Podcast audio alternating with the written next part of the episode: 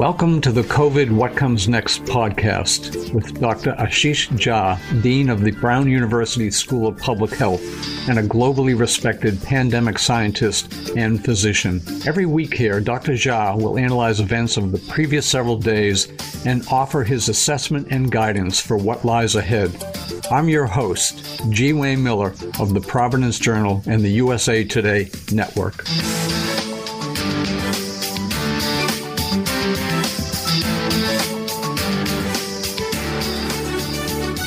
Good morning, Ashish. How are you? Good morning, Wayne. Thanks for uh, having me on. I am well. How are you? Doing well, thank you. And we're always happy to talk to you. Why don't you just give us a recap of the last week? There have been a number of disturbing developments, and there's been one, at least one, very promising development. Yeah, it's uh, it's been an interesting week, right? So uh, last Thursday, the one interesting thing, and I, I laugh a little because it was odd, was that the Senate held a hearing last Thursday. And the hearing was about, about early treatments for COVID 19, which is a really important topic. And in fact, ended up being a discussion about hydroxychloroquine with three experts called by the majority side that largely were advocating for much more widespread use of hydroxychloroquine and I was the one witness, I guess, on the other side saying, Whoa, we have no evidence here that this any of this is going to work. It was very odd because we are in the middle of the worst surge of this horrible pandemic. And hydroxychloroquine should not be on anybody's short list of things that are going to get us out of this.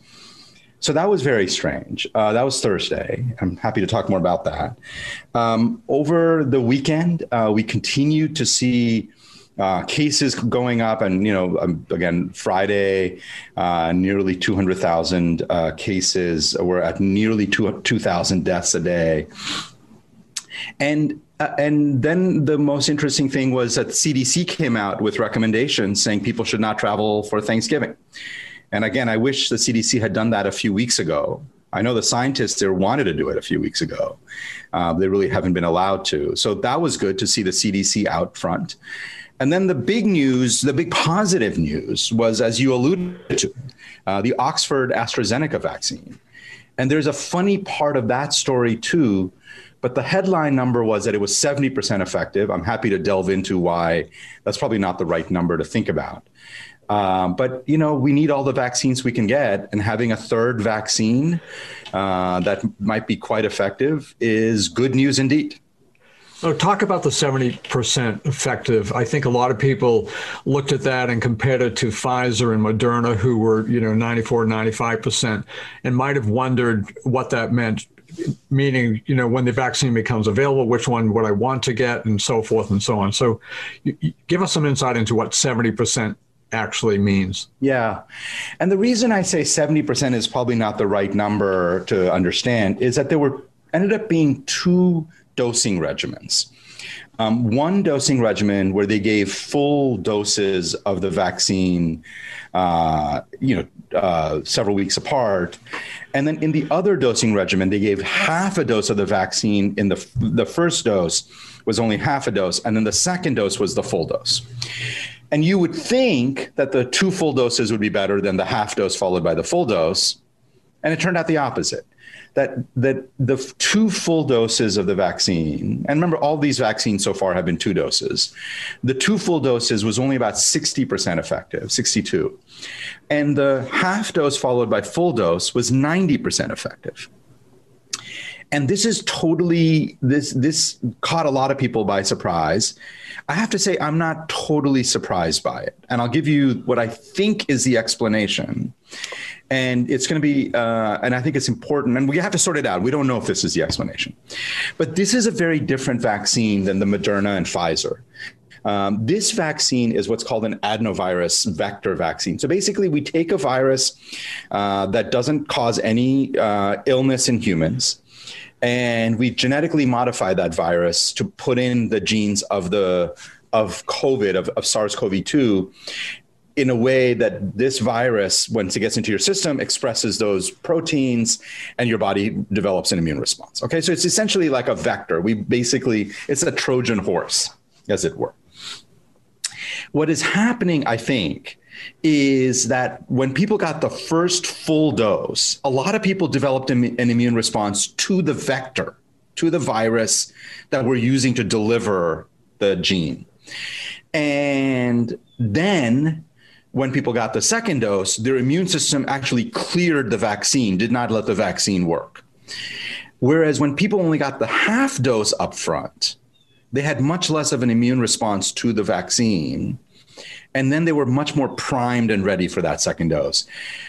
Again, am I sure that's what's going on? No, but I think that's pretty likely.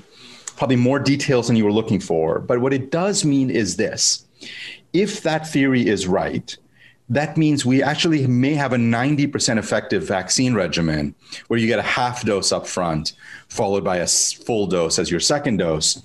And that will mean that we will then have three vaccines that are 90% or more effective. And that's awesome. I think I read, I did read somewhere, a number of places, that the Oxford AstraZeneca is particularly effective among older people. Did I read that correctly? And if if so, break that down. We haven't seen that data um, yet, so we uh, we think that's that may be possible. That's potentially likely, but we don't know. Um, and so I think we have to look at the full set of data that they will release, uh, which I expect to happen in the next couple of weeks. The one, the couple of other advantages that Oxford Zeneca, uh, AstraZeneca vaccine have. One is that it's stored, uh, it doesn't require freezing in the way that the Moderna and the Pfizer vaccines do. It's much, much easier to transport and store and that will make it much much easier to get out to law, uh, to people especially in rural areas and other places where that's going to be a challenge. The other really important part of this is this is the vaccine that much of the world has bet on.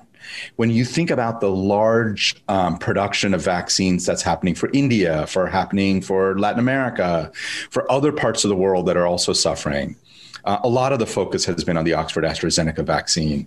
Uh, the company has uh, has agreed to sell it at cost so it's going to be cheap, uh, it's easier to produce, and it's easy to store. And therefore, it'll become the global, it'll probably become the global workhorse in terms of who gets what vaccine. That's why we really, really need for it to work and be effective, right? Because if the vaccine that we were thinking about for vaccinating billions of people doesn't work so well, that's going to be a problem. I'm hoping that that half a dose followed by full dose regimen ends up being 90% and then being useful for the globe. So, this, based on everything you've said, seems like some pretty good news at a pretty dark time in the pandemic. Also, uh, Pfizer is seeking emergency use, uh, use authorization on December 10th and Moderna a week later. What are your expectations? And then it goes to the CDC for final approval, and, and then the rollout begins. What's your take on that? Those yep. those dates and the likelihood of, of that being authorized, those two being authorized? Yeah, I think it's again the FDA is going to do its job. They're going to go through full. They're going to go through all the full review, not full review, but a, a real careful review of all the data and I expect by December 10th. So there's a there's a committee that the uh, that meets almost monthly uh, that the FDA has. It's an, an external committee. Uh, they're going to be meeting December 8th through 10th. They're going to give their input into the FDA. The FDA scientists will have reviewed it. And I would not be surprised if December 10th we see an, an emergency use authorization of the Pfizer vaccine. Uh, my understanding is that the plan is to ship those vaccines out that afternoon. And I would not be surprised if the first American gets vaccinated outside of a clinical trial, but in like after authorization on December 11th. Uh, so we can start seeing vaccinations as early as December 11th. That would be amazing. That would be amazing, and I I would love that, right? I I, I want to see that. Again, all of it will really depend on on data. Um, the uh, and I expect similarly for Moderna. Um, as soon as you know they can get reviewed. Look, we're, we're moving fast. Obviously, we want to get these vaccines out we want to be careful about making sure we've done a careful review of the data. Uh, a week or two delay is not ideal, but much better that than to have, uh, you know, basically cut any corners. Nobody's cutting corners right now uh, because we want to be extra careful about making sure that we've reviewed the data carefully. So I do think both of them will be authorized well before December 20th. So obviously, we have to get to that point and, and beyond, uh, and and that's all very hopeful news that that we're discussing here. But we're not there yet. We have two weeks until the beginning of, of, of that period, and during that two weeks, starting tomorrow, is is holiday celebrations. Tomorrow is Thanksgiving. I think we've all seen photographs of crowds at airports, you know, record numbers of travelers, at least since the, the pandemic began or began to surge in, in late winter. What do you make of that? What's going to happen five days, 10 days, 14 days after Thanksgiving? Yeah. Um, we've seen those photos. I get what's happening, which is people have been missing their families and they want to go see their family. Totally understand that. Um, and the recommendations from the CDC came pretty late on this. Um, you know, I want to say two or three things about about how we got here and what and where we're gonna what we're gonna expect. We got here because over the last two three months we've just had total silence from the, the federal government on the pandemic as it has raged. There's been no effort. The president has barely even talked about this. And things have gotten so bad that it is not safe uh, to get together uh, with your uh, household, with anybody who doesn't live in your household uh, for Thanksgiving. Now, uh, a lot of people are frustrated. They're tired. They're ready to take risks. I understand that. And i'm my my goal is not to shame them or tell them that they're being awful. Is to say if you're going to do it and which i don't recommend um, there are things you need to do to make it safer and they are not super easy things to do but if you can do it outside if you can have meals outside if you can uh, if you're while you're eating have windows open with for much really good ventilation. If you can wear masks when you're indoors uh, again none of this stuff is super easy to do. It's unusual. It's not normal thanksgiving but we're not in a normal year. I do think those are things that are going to make it safer. And then to your question wayne of what do i expect to see after every holiday, what we have seen is five to seven days later, you see the number of cases start ticking up. Now, it's going to be a bit harder to detect because we're already in a national surge, but I expect an acceleration of that surge uh, a week later. So, a week from Thursday, a week from Friday, the numbers are going to start coming in and they'll start showing the effect of Thanksgiving. Um, and and usually you can see it in, in, in, kind of so i think the week after that we're going to see even more cases. And the problem here is that the hospitals are already so constrained. Um, right now we have about 80000 people hospitalized if we did nothing else, just based on the infections we've already gotten, uh, I expect by December 1st to be at 120,000 people hospitalized. That's a 50% increase across the country.